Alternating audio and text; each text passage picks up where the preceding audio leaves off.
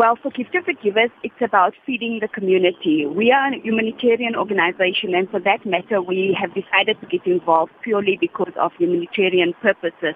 And looking at today being World Hunger Day, and we're going into Komanani mines in Rustenburg today and handing out food and, and over 2,000 loaves of bread to people.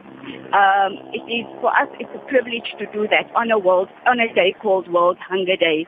So um, yeah, and this is also in the process of helping to alleviate the hunger that's in not just on the belt but in our country at the moment.